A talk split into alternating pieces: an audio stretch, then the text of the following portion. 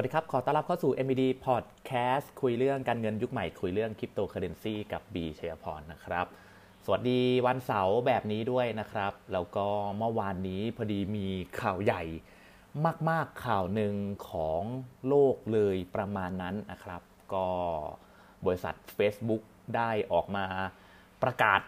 ว่าอีตามาร์กเนี่ยจะทำการเปลี่ยนชื่อบริษัทจาก Facebook เป็น Meta ครับ เราก็เลยจะมาคุยกันเรื่องของ Meta หรือว่าที่ Facebook เขาบอกว่าเขาจะทำตัวเองเป็น Metaverse ว่า Metaverse ในอนาคตถัดไปเนี่ย มันจะเป็นอย่างไรและมันเกิดอะไรขึ้นนะครับ ก็หลังจากที่ตามาร์คซักเบิร์กนะครับ ได้ทำการประกาศเปลี่ยนชื่อ Facebook อย่างเป็นทางการนะ เป็นบริษัท Meta ไปแล้วเนี่ย ก็ส่งผลให้มันเป็นการเปลี่ยนแปลงครั้งใหญ่ในรอบ 17 ปีของ Facebook กันนะครับ เดี๋ยวเราสรุปแบบคร่าวๆ สั้นๆ แล้วกันนะครับ ก็เอาเป็น 3 ประเด็นที่เข้าใจง่ายแล้วกัน ก็ข้อที่ 1 นะครับ Facebook เปลี่ยนชื่อบริษัทเป็น Meta ก็ Meta จะเป็นชื่อบริษัทใหม่ของ Facebook นะ ก็จะทำหน้าที่คล้ายๆกับเหมือนเป็น ยานแม่แล้วกัน แล้วก็จะมีบริการส่วนอื่นๆในเครือ ก็อย่างเช่น บริการ Facebook บริการ Instagram บริการ WhatsApp ก็ได้อยู่ภายใต้ยานแม่ของ Meta นั่นเองนะครับ ก็เหตุผลที่คุณมาร์คเขาเปลี่ยนชื่อมาเป็น Meta เนี่ย คือเขาพยายามจะสะท้อนแนวทางของ Metaverse ที่บริษัทจะเดินต่อจากนี้ Metaverse คืออะไร Metaverse ก็จริง ๆ อยากให้นึกภาพของหนังเรื่องหนึ่งของ Ready Player One ถ้าเกิดนึกไม่ออกก็นึกถึงแบบโลกเสมือน นึกถึงอารมณ์ The Sim แล้วกัน นึกถึง The Sim แต่ว่าเป็น The Sim ที่เราเป็นอินเทอร์เน็ตเชื่อมกันทั่วโลกเนาะถ้าเกิดว่าเป็น The Sim ที่เราเล่นสมัยเด็กๆเนี่ยเราก็จะเล่นอยู่ในโลกของเราคนเดียวใช่ไหมเราจะไปซื้อที่ที่ไหนก็ที่ของเราคนเดียวเราจะไปซื้ออะไรก็ได้ แต่ว่าคราวนี้เราจะมีโลกเสมือนในแต่ละแพลตฟอร์มเนี่ยแตกต่างกันออกไป เช่นโลกเสมือนของบริษัท Meta Facebook นะโลกเสมือนของ ในโลกของบล็อกเชนอย่างเกม Sandbox หรือว่าเกมที่มีชื่อว่า Decentraland ที่มีเหรียญคริปโตเคอเรนซีออกมาเช่นเดียวกันนะครับนี่แหละก็เป็น Metaverse อารมณ์เราจะสามารถเข้าไปใช้ชีวิตอยู่ในนั้นได้เลยจะไปเดินไปเที่ยวไปทำกิจกรรมต่างๆ เราก็จะใช้ผ่านนี่แหละ เอาตัวเองไปอยู่ในโลกของดิจิทัลเป็นโลกของ Metaverse ที่ควบคู่ไปกับโลกจริงของเรานั่นเองนะครับ ก็เขาบอกว่า ในอนาคตเนี่ยทาง Facebook ต้องบอกว่า Meta สิ ทาง Meta เนี่ยก็อยากจะสร้างความเป็นไปได้ที่มันมากกว่า Facebook เคยทำมา คือ Facebook เคยทำมาตอนนี้เราก็จะใช้เวลาอยู่กับหน้าจอไถ่ Facebook ถูกไหม แต่ว่าในอนาคตถัดไปเนี่ยก็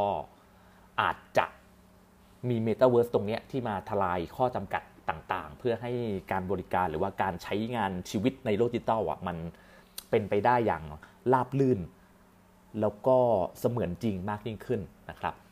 อย่างที่2ครับถ้าเกิดว่าชื่อบริษัทเปลี่ยนแล้วเนี่ยหลายอย่างก็จะเปลี่ยนไป เพราะว่าคนมาร์คซักเบิร์ดเนี่ยจาก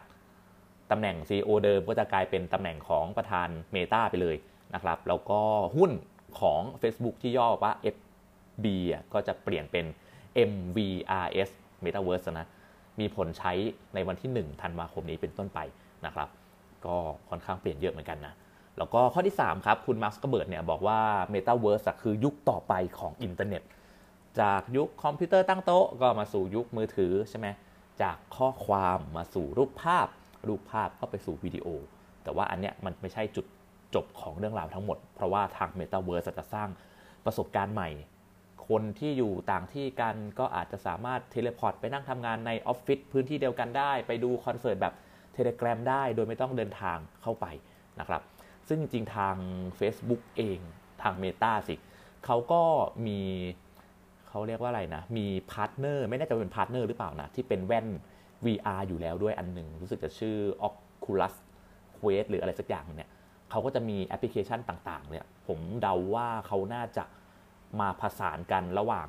ตัว Metaverse ของ Facebook ใช่ไหมกับตัวแว่นนี้ให้เราสามารถ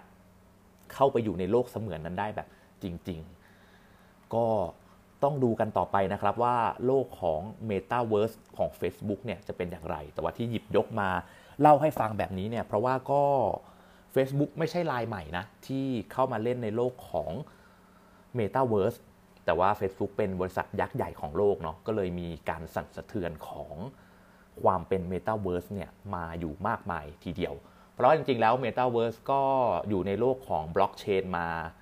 มาสักพักแล้วแหละอย่างเกมที่มีชื่อว่า Sandbox Sandbox ก็เป็น Metaverse รูปแบบหนึ่งเหมือนกันนะครับลักษณะของเกมก็จะคล้ายๆกับตัว Minecraft จะเป็นตัวเหลี่ยมๆแล้วก็จะเป็นสร้างตัวละครขึ้นมาเป็นอวตารแทนเราใช่ไหมเราก็จะเข้าไป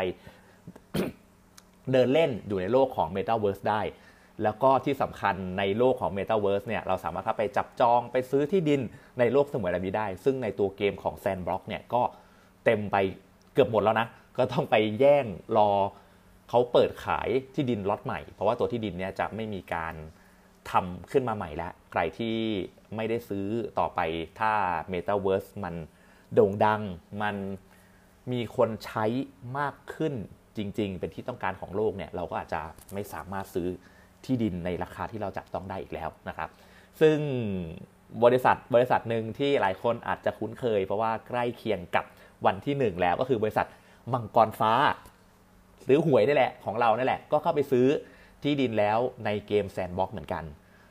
ผมเดาว่าน่าจะต้องเข้าไปขายลอตเตอรี่เข้าไปขายหวยภายในเกม เพราะว่าอย่างที่บอกว่าเมตาเวิร์สมันเป็นโลกเสมือนถูกไหมเวลาโลกเสมือนที่มันทำงานบนโลกเสมือนแล้วเนี่ยเราก็จะมีบริษัทต่างๆ มีห้างร้านต่างๆ มีร้านค้าต่างๆ ให้เราได้เข้าไปทำกิจกรรมนั้นๆ ในโลกเสมือนนั้นๆ ซื้อขายของกันเป็น NFT ในการมา แลกเปลี่ยนสินค้ากัน ใช้เงินสกุลของสกุลในโลกเสมือนนั้นๆ เช่นของ Sandbox ที่มังกรฟ้าเข้าไปเนี่ย ก็จะมีเหรียญที่ชื่อว่า SAND S A N D ซึ่งเพิ่งเข้าในกระดาน trade ของ Bitkub ด้วยนะ เหรียญ SAND นะครับ ก็มังกรฟ้าก็เลยซื้อที่ดินนี้มา นั่นแหละ ก็เลยเป็นที่มาว่า Metaverse เนี่ย มันอาจจะอยู่ใกล้ตัวกับเรามากที่คิดนะ ต่อไป เวลาเข้าไปเดินเล่นในอินเทอร์เน็ตอะไรเงี้ย เราอาจจะไม่ได้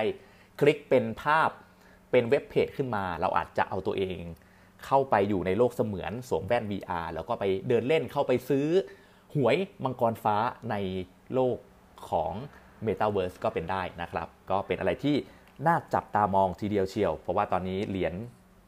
ของคริปโตเคอเรนซีที่รันอยู่บน Metaverse ต่างๆ อย่างเหรียญมานาที่ชื่อเกมว่า Decentraland กับที่เกมที่ผมพูดถึงตะกี้ก็คือ Sandbox ก็ พากันทยอยขึ้นกันหมดเลยนะครับ ก็ต้องจับตาดูกันต่อไปว่า Metaverse ในโลกของเรานั้นจะเป็นอย่างไรกันแน่จะเหมือนหนังวิทยาศาสตร์ที่เราเคยดูเมื่อ 10-20 ปีหรือเปล่านะครับ ก็ต้องคอยลุ้นกันต่อไปสำหรับวันนี้ลาไปก่อน สวัสดีครับ